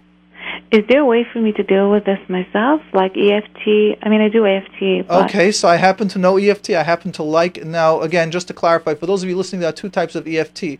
There is the classical modality in therapy for marriage counseling called EFT, and then there's the alternative therapy called EFT. I actually am trained in the alternative therapy EFT, which I'm a which I like that again, but I need to clarify that in everything you need to know what you're doing because people are using it as a helpful therapy therapeutic model, which I don't believe in that it's that. At the same time, there's the EFT marriage component, which I haven't taken that course yet, but that is one on my bucket list on one of the courses that I'd like to take. That I've heard fantastic responses from those that have taken that. So yes, EFT can help you, but again, I need you to realize the real way of doing EFT is with someone. Why? Because if you've got blockages, you might be stuck in your little view. That's why mm-hmm. therapy, self-help, and I'm going to take one of the comments that we've gotten on the texting that someone sent us was that while you mentioned people should go for therapy, but self-help books work excellent if you go to, if you do it combined with therapy. Yes. So I will tell you, EFT is a fantastic system. But if you're doing EFT, go to someone that's trained in EFT because they're going to push you more. They're going to push mm-hmm. you out of your limitations. what are the other options out there for working on the I part? Um, there's EMDR, there is EFT, there is hypnosis, there is um, what other systems are out there that I can think about. Um, I don't want to go into the controversial because some there's like one Rav that says halachically it's not good. I know most of Rabbanim are very for it. I'm also a believer in health kinesiology and the one brain system. I originally got trained. I'm a huge believer in that. Um, there's a Can whole I try bunch. one more just to help me figure out, or you don't have time anymore? I'll do that for you. Go ahead. I Such a appreciate fan, it. Uh, let. Go ahead. Thanks. Um, this is about my son. He also has a big cheshek to learn. He's doing great. He's 18 now, Okay. and um, he never. He was the kind of child that was never an issue. You know that kind. Yes. Um, all of a sudden, he's having obsessive thoughts about a boy in his class that he feels trapped with. He has this uh, urge to please him. He's not. He's not harming him in any way. He just has this drive to please that kid, and I'm just wondering: is there place to talk about action? In other words, do what you got to do, and then you'll get over it, or it's more the I part. I would say it's both parts, which means let's also identify when you have an 18 year old, you said he's 18, right? Not 8. Yeah, 18. yeah. When you have an 18 year old, let's say, Bacher, that has like a best friend or someone that he wants to be around that person, what I usually like doing is turning it both into the I and into the L, into the logic, which means I first have them logically be aware what they're looking at or what the subconscious likes, which means look at this friend. He doesn't really like him. He doesn't know. respect him. Let's let's recognize if the person is always going back to that, part Uh-huh. of them really likes them, a part of them wants something. When I say like, let me clarify. It's usually an aspect that we have within ourselves that's hidden and we're not able to utilize. And that's why when someone else is having that power, we like it. So let me give you an example. There are many people that go around saying, Oh, I'm an introvert, I'm quiet. But yet you know who their best friends or who people they love being around, those that are laughing, those that are personality. Then mm-hmm. I've got a secret to tell them. You're not a real introvert. You might be afraid to be an extrovert or to be your personality. But if you're really quiet, you don't really like loud people. You enjoy, but you don't hang around them. What I would have your son identify is what does this person's, this other Bach's personality have that you like? Is he confident? Is he someone that says things the way it is? Is he content being alone? Do you like his height? Do you like his hair color? Many times people are embarrassed of their height or their hair color. And therefore, when someone has that exact look, now I'm not talking about hashalom, infatuation, things like that. I'm just Uh-huh, talking about uh-huh, uh-huh. Mhm. And that's one of the things that I like looking at. When I tell people, what are your dreams? That you say, eh, will never happen. But listen to those because that's the real you. So if your 18 year old Bacha has someone that he really doesn't like, like feels he's not the best for him, but there's something to it, that's a fantastic, as I call like chinuch opportunity or fantastic awareness opportunity to look at a strength that is within you that you have not had a chance to master and to bring out that power within yourself. Okay, so Does that, that make sense? Um, I pretty much know what he's excited about. Go he ahead, the tell me. that he's getting attention. How good? How does that guy get attention? He acts silly, Okay. and my son has no plans of acting silly. Now let me stuck. ask you something. I wonder if you, okay, so then there's got to be something else that that kid's got. Okay, I'll have to ask, Ask him and drill him. Ask him. Let's think. You could tell him the sharing what I felt, which means what I've shared with you. That Uh-huh. if we have something, if we're in a relationship that we don't like, we know we shouldn't do it, but we're still in it. There is a pull. There is something that that person has. Mm-hmm. Just to give you an example, unfortunately, the negative in abusive relationships, where Mm-hmm. let's say the husband or the person's, let's take a friendship where one guy is controlling, manipulating, and makes you do favors, and the other friend just wants to drop it. Why can't they drop it? If you, when you start dealing with the inspiration, the subconscious, and you start also getting them logically aware, you'll find what they say. You know what? Around this person, I feel safe. So mm-hmm. if anyone ever messes with me, this person I know will protect me at the end. So while and and therefore the person will stay I will stay in an abusive relationship because at least I have that and that pain is a far greater pain than the than the pain that I'm having through the relationship. And that's mm-hmm. one of the ways that we help people get out of codependence is when we have them face what are your weaknesses that you are staying in this negative relationship. Let's get you the strength within yourself. Let's build up other factions, other areas where you can have that strength. So now you are strong enough to leave that relationship. I hear. Thank you, Bela. I appreciate you calling in for the question and thank you for sharing the concepts of the program number 34 and program number 36 of You're the welcome. phone line. I Thank appreciate you so it. much. Keep going. You're very welcome. That's Lacha. We're going to take over here one or two questions. Let's just go quickly to the Lakewood Scoop, then we'll take some of the text. The number to call in is 718 683 5858 718 683 5858. Again, for those of you listening, tuning in now, this is your host, Mordechai Winberger, LCSW, on the jrootradio.com. So you can listen to us on the radio, 97.5 on the jrootradio.com. You can watch us live on Yeshiva World on the Lakewood Scoop. You can see us live. Looking forward to taking your questions and comments. As well, always a special thank you to the JRoot Radio, to Rav Nissen, president of the JRoot, and guy that has had this program on, and to Aaron, our wonderful, fantastic technician, which is taking your questions, making sure everything looks great. Nissen does simchas, photographer for weddings, bar mitzvahs, bas mitzvahs. And for Brisson, you can have him come to your Simcha. Nissen, I'll ask you if you can actually write down on the page so I can have your number that we can share it. I don't have your card right now in front of me. But for your Simcha, a fantastic, wonderful person. The number to call in for your question, actually, his number is 347 370 9083. The number to take him for your Simcha is 347 370 9083. And if you'd like to call in with your question or comment, the number is 718 683 5858, 718 683 5858. On the Lakewood Scoop, let's take one or two questions over here. I have a 20 year old daughter who very much wants to marry. However, we, my husband and I, both feel she's too immature and doesn't have a clear way of thinking to be able to deal with this major issue of marriage. How can we handle this situation? Thank you. Okay, al regal achas. It is a difficult question, and I'm going to share with you two thoughts that I have. Number one, do not let her get married. Because if you feel she's immature, you're going to find that life is very maturing and sometimes, if you're not ready for it, you're not able to handle the process and you shut down and you blame everyone. So, now, step one is to tell her you're 20. In our system, in our society, we got to get you moving. So, how do you get someone mature? Responsibility.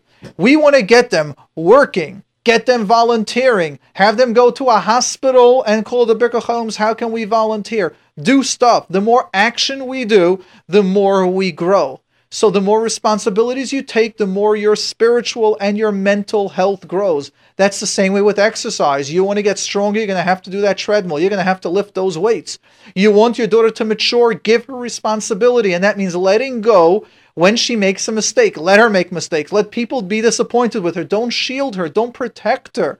Oy she can handle that. Yes, she can. If you never let her do exercise, those muscles will never get stronger. She's 20. You got to start doing things ASAP. I'm a big believer in volunteering for free. Call up a school, ask if she can be an assistant for free. Let her be a substitute, which is the hardest jobs, for free. Let her call up the Cholim, say, How can I volunteer? For free. Find out if there are older people that want someone to come visit them once a week, twice a week, for an hour or two, for free get her into life. Now, of course, if they're willing to pay, go ahead and do that. But we need to realize you want responsibility, you want them to be mature, give them responsibility, put them in positions where they have to be mature. And part of that is let them make mistakes. Um, Chava asks from the Lakewood Scoop About a year and a half ago, I had a small disagreement with a workmate. This turned into a major confrontation from both sides. Seeing how upset she got, I apologized later that day. She refused to accept and gave me a cold shoulder. A few months later, I apologized again and received no response with continued cold shoulder. Con- with a continued cold shoulder. I concluded that at this point it's her issue, that she just can't get past the issue. Is there any el- is there anything else I can do to help this situation? Most of all that bothers me is that every time I see her, I just think negatively about her, her outfit, her shoes, her walk. How can I completely move on? Meaning see her as a good person if she continues not forgiving me thank you. And this is beautiful because this illustrates what we do in therapy. Yes we want acceptance from others and yes we want others to feel that things are going on. But what i also need you to realize is that a large part in issues is ourself and issues that we have and issues that we need to be able to move on which means we can understand when people don't take us, when people don't accept us.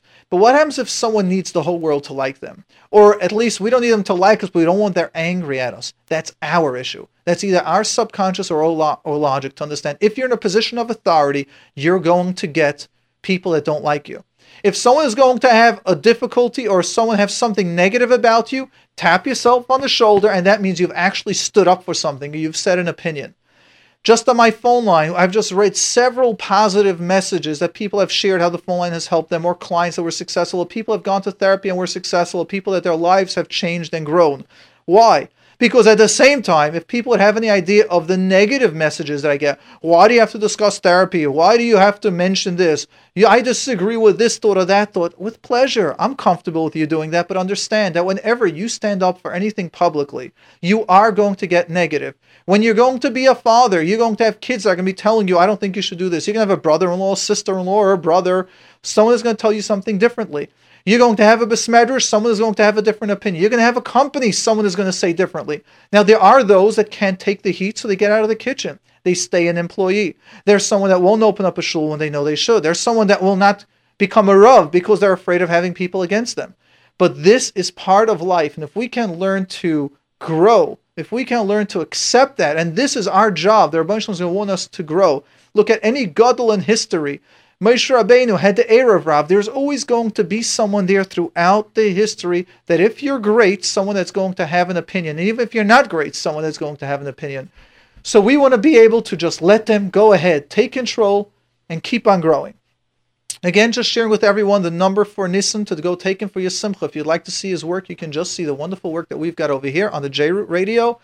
The whole videography that's going on is 347 7 um 370 9083. Excellent. So we got a question. We're going to go take a question all the way from Illinois. We're going to jump the line. All right, Nissen, which one is that?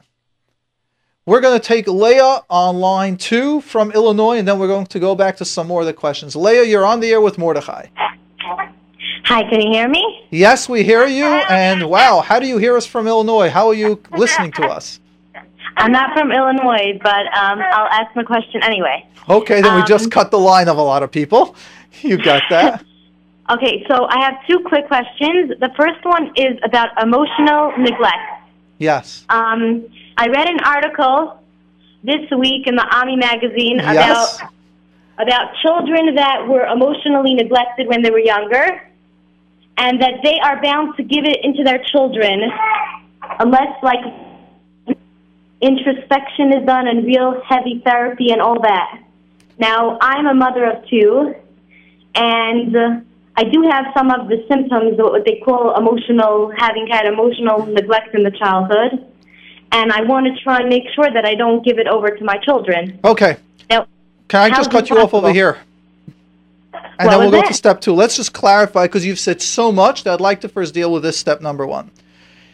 In the publications, and I myself have written for the Yated for about a year, and I've just stopped because it was wasn't enough time to do all the public work, we'll call it.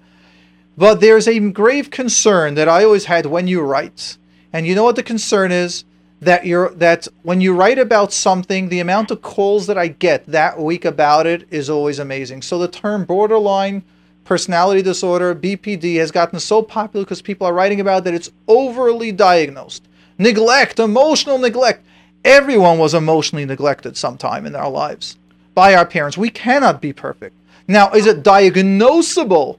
Or for the criteria for emotional neglect is a completely different criteria. So everyone has got some some level of depression. We're going to have downers. Downers are not depression. Each of us are going to be a little OCD, means we might be in bed, go, Did I lock the windows? Or did I lock my door? Did I put that away? Did I put the soup back in the fridge? That's not OCD. And therefore, let me, let me, now, when you're asking your question, let's start this way. Were your parents neglectful?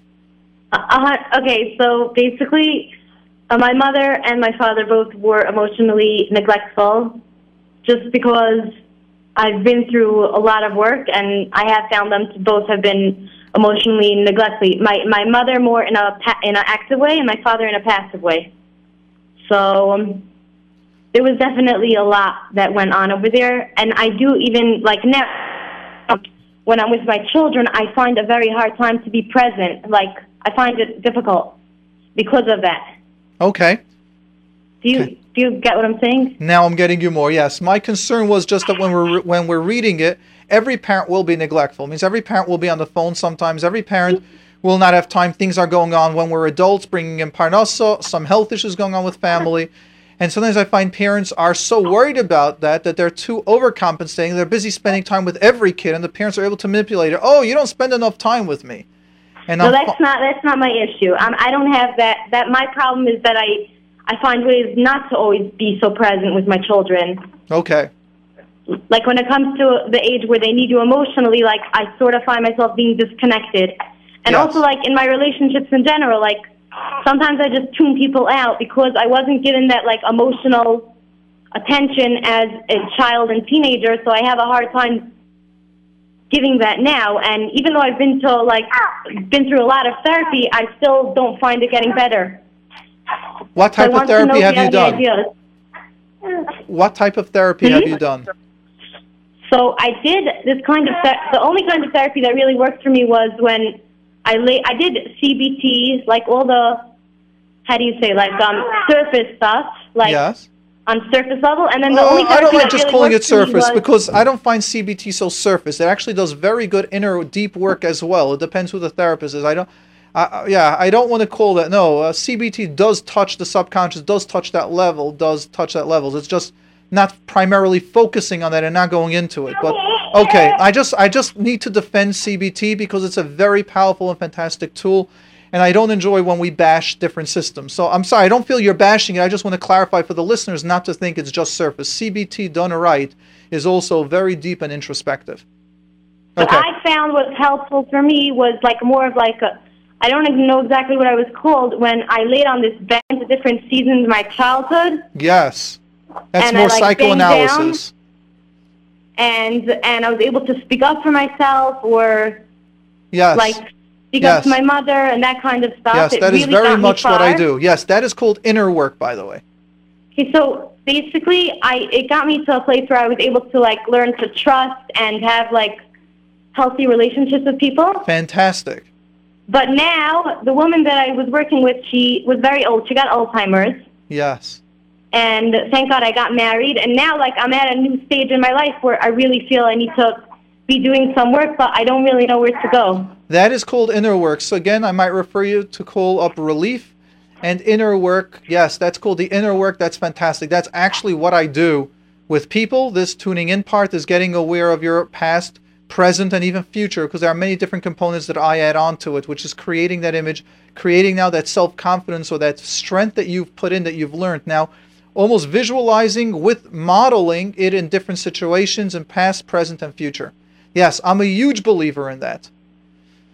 Okay, now I have one more question. Go ahead, and Just then we'd like to take some more callers because we've jumped you ahead of a couple of people. Okay, fine. So, do you want to go? No, no, take it. We'll just I'll okay, just address quick it question. quick. Um, okay, I had a sister. She got married after me. She's married for about two years. She, we come from a divorced home, so it's not such smooth sailing. Yes. Um, she tried to go to couples therapy with her husband, and it didn't wasn't so good. Like he he walked he basically walked out on one of the sessions. He he wasn't happy with the way she was speaking, and um, she tells me that it's. I told her maybe she should go to therapy by herself, but she says that was, then the therapist just validates her so much that she gets so annoyed at her husband. Yeah. So, what would you suggest for somebody that definitely has issues? I think a lot of the issues are hers. He also has his stuff, but what would you suggest in such a situation? Well, I'll share with you, and I've shared this many times, but I'll do a quick, quick, quick um, explanation that I call marriage counseling, and let's say that I define as a almost a misunderstanding or like an overall basis that people use certain terminologies that I find are incorrect, and we'll clarify marriage counseling. And I'll do it as quick as we can because we want to take some of the questions. Marriage Okay. counseling that I consider marriage counseling is what I consider wheel alignment. Means in a car you got the two front tires, which are like the parent, which are like which are representing mother and father. And when the steering wheel turns right, you need both tires turning right. When the steering wheel turns left, you need both turning left. And when it goes a little to the right, a little to the left, you need the tires both going the same right, like the same amount little left, right, and then the same amount little left. What happens if one you turn the steering wheel right and one goes right and the other one goes left? The car is going to be ripped apart. To me, marriage counseling Right. means when you do wheel alignment, means you're getting both tires turning the same amount. So if let's say for me, Erev Shabbos, my father always helped at home. So Erev Shabbos means be home. And then let's say to my wife, it would be Erev Shabbos, the father is never in the house and the mother does everything. Then if I'm in the house, she's going, You're always in my way. So marriage wheel alignment is when you teach the couple now, you have your style, I have my style. Now what's going to be our style? That is marriage counseling. However, what I find what happens is when most people come to me, quote unquote, for marriage counseling, the situation is a little bit different. Both tires have a flat tire. Means they've got through issues in their past that they're not able to do yet wheel alignment. We first got to get air in the tire. We gotta we gotta patch up those those those holes that there are there. And therefore, let's take it mm-hmm. your let's say your brother-in-law, the fact that he should walk out in the middle of marriage counseling is saying your brother's got issues. Brother-in-law's got issues. Because I don't know anyone that ever walked out of my office issues. Or whatever unless they had major issues because the therapist will tell you stay calm, stay quiet, and we'll work on it. Right. For someone to say I can't handle it means either the therapist couldn't handle it or your brother-in-law's got major issues, even if your sister-in-law is not healthy, even if your sister is not healthy. Now, well, therefore, when people usually don't enjoy doing my style couples counseling, because my style couples counseling is we sit once or two or three times together trying to do wheel alignment. We see that it's not a wheel alignment issue. We see it's the holes in the tire. And then I do Mhm. about 10 sessions individually on each of them for about 10 weeks. So it's one session a week. Then we try to do marriage counseling. However, most people don't like it. Most people love coming to therapy. Most people like complaining about the other ones. We see the little results. They don't want to face their inner issues. And when I do the one on one therapy, we could never blame the husbands or the wives. So it can't be, oh, my husband talks doesn't talk respectfully to me. It's going to be when people don't talk respectfully for me, I get triggered or I Right. don't know how to deal with it. I make them deal with their issues where the husband or the wife is mirroring. Right. But that's just my little take on it. Uh huh. Thank you. Thank you. You're very welcome. And we're going to go to Moshe on line three. Moshe, you're on the air with Mordechai. Yeah. We should go to Ruchi first. All right, let's go to Ruchi. Ruchi, you're on line one. We're taking you. Yeah, hi. Thanks for taking my call. My pleasure, and thank you for holding. And Moshe will take you next. Cool. I you wait guys. every I wait every Tuesday for your radio station. I really enjoy it. Okay, my pleasure. Yes, the number to call in is 718 683 5858. My 718 683 5858. And we're going to take your question, Ruchi, and then we are going to read some of the questions that we got. Okay, Yes. my first question is um, my daughter blinks with her eyes. How old is your daughter? She is nine. Okay, yes. She's doing it for a while, and I'm not sure what I'm supposed to do for it. That's a little bit um um too little information. Explain to me what blinking with the eye means. Um, she doesn't even she doesn't feel she's doing it. She I checked her out a few years like a few years ago. She had panda. She took antibiotic, Okay. and then she never stopped. Okay. Um did you do a re did you redo a blood test after that? No, I didn't. The Nope. doc the doctor told me that one dose of antibiotic is enough. That's very true, but if it doesn't go away the symptoms, we still double check that. Right? Okay. So It still take. it still can be that, which means it still can be that issue. Is is it dangerous, or it's just going to be a habit if I neglect it? Um, I'm not a medical doctor. I really don't have that much experience with it. So I don't know. I'm saying I just know about PANDAS. PANDAS is, for those of you listening, which is very interesting, but if someone if a kid has got strep too many times something can sort of stay in the blood which starts causing emotional issues. So you have children also and they can start getting very wild start developing ticks start pulling out their hair like twitches start being acting very interesting. And one of the things when those that professionalize those that deal with specifically with kids that you ask if, if they have PANDAS.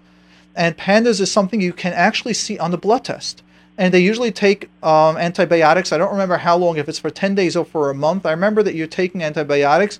It usually should heal it. But if it's not being healed, then uh, either we go for a reblood test to make sure it's clear. Sometimes, as we know, many times people can take antibiotics, and usually antibiotics should heal strep, let's say, in 10 days, but sometimes it doesn't. And that's why if your throat still hurts, you go back for a checkup. Now, when you're saying your nine year old is, let's say, twitching the eyes, sometimes it can be either a learned behavior because they had the PANDAS, so they're stuck with it. It can be stress. It could be a lot of points that's going on out there. Right. Um, thank you. I wanted to. Uh, I spoke to you the other week um, about a teacher that put her in the back seat. You told me to call up the principal and put a complaint. Um, remind me again about the teacher that put her in the back seat. I usually remember questions, and this one, it's not trigger. It's not bringing up. What is the question again? I, I they she's short and they put her all the way in the back in the corner in the last seat. And the teacher didn't notice her and gave her gave out stencils for review and she didn't get one. Yes, raising yes. her hand the whole time and Yes. The teacher didn't call on her. After class my daughter went over and told her she didn't get a review stencil, so her teacher gave it to her. Right. I wrote a note to the teacher that they should please change her, her seats, the English and, and and Yiddish. They didn't do anything about it. So I left a message for the teacher to call me. They called me. They told me they're working on it. I waited another two weeks. They didn't change her seat. I called the principal, and the principal claims that my daughter um, is very smart and very well behaved, so that's why they put her there. But she'll speak to her teacher, and it's already a week and a half, and nothing has been done. Okay, now I would do something, one more step, which I now I remember your question. I also remembered my suggestion to you, and that is not just send notes, as I told you, because you told me you sent notes in the past and it didn't work. I told you to actually go down physically. Oh, God, I called, right. You told I me. we called you to call, and then I said if that doesn't work well enough, you go down physically. When parents, when when teachers see a parent is involved, things happen. The more you're involved, the more it happens. Right. Do you think that has to do with blinking her eyes, sitting all the way in the back in the corner? You said she had it since she had PANDAS, which was a couple of years ago, so that definitely can help out. But I don't. I like focusing more on cause. If she's doing it for five, six years, let's not blame the teachers of this year. Right, right. Yes. So That's so you say I should go down physical and to speak to the teacher or the principal? go down first with the teacher and tell the teacher why didn't my kids change? I want to see it's changing, and tell me by which day the seat is going to be changed. And then if that doesn't work, then you go to the straight to the principal's office. You told me it's going to work. And in most schools, what they do is they have a rotation system. Means they change every month the rows, or they change every two weeks. So everyone's got an equal chance to be in the front and the back, and you can demand it. You have a right as a parent to demand. Why Yes, they're neglecting my calls? Why they're not? Why I they're- I don't want to get into that. I don't know why we're not here to. We don't. We're not interested why they're not. We're interested how you're going to get them. Yes. The Right. focus is what yes. And many times they know from experience if you just ignore something, it goes away. And therefore, if you want things done, you gotta be. You gotta go ahead and do that. Right. All right. Thanks a lot. Very, very well. I appreciate that. Um, okay. Let's go ahead and I'll take one or two more questions that there were. Um, uh, first, we'll take a text. Should we take a caller? You know, let's read. We'll take that last caller, but let's just do a question or two. First, let's go back to the Lakewood Scoop of here. Hi, Mordechai. Thanks very much for everything you do. I'm a 14 year old girl that's very spiritually growth inclined. There are many positives to this character trait as well as few negatives. One of the negatives is that it's really hard for me to make friends because the girls in my class are more into other things. My ideal conversation is about Hashem, is about growing and stuff like that. Girls my age like talking about shopping and their nieces and teachers and other boring stuff like that. The classmates say I'm too deep. Is that true? Should I work on enjoying stuff normal teens do? And the answer is balance. I got to tell you, I happen to agree with you. And I happen to feel for you because I, I like considering myself someone like that. It means I love deep conversations. I love listening to deep um, Sifrei Machshava or re- learning deep Sifrei Machshava. And I also enjoy listening to some of the Shir and Bal Darshanim that we have that go very deep. But what we've got to learn is life's got to be balanced. You've got to be able to enjoy the cooking and the cleaning and those talking about clothing. And that balance, if you can learn to master that, is fantastic. Because you're going to find, chances are, the Ribbono Shel Olam, the way he's Mezaveg Zivugim is, you're going to have a husband that will appreciate all the ruchnius that you do. But at the same time, the Ribbono Shel Olam happens to make a way of taking two opposites, two different natures, putting them together. So chances are your husband is going to like clothing and be interested in having a better and nicer looking this and that. So the goal in life is I find to always grow. So find someone that you can talk about your spiritual growth, but at the same time find someone and learn how you can appreciate and enjoy the companies, the teachers, the nieces, the shopping and things like that. Balance is important. To number seven, yes, my friend, I am with you. And it's Oy Hashem. I'm crying as I'm listening to Reb Chaim talk. Please ask him to share his Tehillim name, Mordechai. Yes, and I want you to know, Reb Chaim, this sounds like an older, mature person. And as I said then, sounds like an extremely intelligent and successful person. And for whatever reason, for whatever medical conditions he's got, the Ribbono Shel Olam has decided and say that the medicine and the treatment that they have today, one of the negative side effects to keep him alive, for him to be around, is something that has uh, a, a negative side effect of severe and deep depression. And nothing has worked. And yes, our heart goes out to you. And if, Rabbi, if you'd like to share your name or if you feel unfortunately, for whatever reason, for confidentiality, you don't want your name shared. We can understand that. But I myself have said to Tehillim several times, and the Yadea Machshavais. We can just say Kapitel to Tehillim, the Ribbono Shel Olam will help. Another question we have from the Lakewood Scoop. Hello, my husband's mother is probably borderline personality. I wanted to find out if it's hereditary. I have been having trouble with my six-year-old lately, and she yells uncontrollably. I please Ribbono Shel Olam. She, I'm saying this. She yells, "You hate me." Please to be diagnosed borderline, you meet, need to be minimum 18 years old and other criteria I'm not going to go into. This is normal age appropriate. That's why I've made the request. And from now on, we don't take questions about children under the age of nine. Almost all the questions that I've gotten are so far age appropriate, age appropriate, age appropriate. Your kid is acting age appropriate for six year olds to say, Tati, I hate you, Mommy, I hate you. And what you need is parenting skills, parenting classes. They'll teach you how to deal with it and how to train it. It's very easy to change it. But you got to take control and know that it is age appropriate. You know what? We're going to jump to one last question that someone sent in. And um, I'll just read this on the air. And coming from the Lakewood Scoop, as they've asked, daughter just recently got divorced after a very brief marriage to a boy that had a lot of mental issues with which included neediness, possessiveness, and controlled behaviors, which barely showed up during their dating and engagement period. They went for therapy, but wasn't he wasn't willing to correct his behaviors. I want to pass along two important issues. One, if you ask information about someone and you know negative information, please do not, please, wait, what is this? How do we go there? The information about this person, do not give a glowing report. Whether you're a friend, family, Rebbe, or teacher, if you are not comfortable with answering the question, just explain that as that just explain that or answer something that will indicate a red flag. Secondly, once you are in a situation like being engaged or already married, please let everyone know that if something doesn't feel right, tell someone about it. Speak to a person, a chassan rabbi, a kala teacher. It will probably not get better with time. And you might not be able to fix this by yourself. Get help. So we want you to realize that, to please get help. So from this listener, from this person, from the message from the Lakewood Scoop, thank you very much. I appreciate that. We got two minutes to go. Should we take the last caller? Let's go ahead. Let's finish off with a caller then. You're on the air. Um, your name is Sarah. Hello, Sarah. You're on the air. We got two minutes to go, so let's take your question, and we'll see if we can answer it. Hello. Um, I've got a quick question. It's about therapy in general. Can I ask where Um, you're calling from? You're calling with a British accent from America or from England? From Europe, yeah. From Europe. Wonderful. Yeah. Okay, so I just wanted to say, so I'm going to this new therapist who seems really good, but the problem is that, that she's got two things in, in her terms which seem they they make me feel a bit trapped, and I just want to know if it's normal or not. So so one of the things is that she charges for every single missed session, even if you tell her I'm going away in ten weeks, you have to either pay her or um, or make it up another week. Okay. Um, like I can't take a holiday. And then the other thing is that she says if I want to, when I want to close therapy, there has to be a full week, um, like notice time. I have to give her. You and have to give her a feel like week's I- notice in advance, correct? sorry. You mean you have to tell her a, a week in advance before you're going to stop? No, four weeks. Four, Four weeks in advance. And I find that quite a lot. Okay, just give me a second. Aaron, how long do we have? Let me just see with the timing. Okay.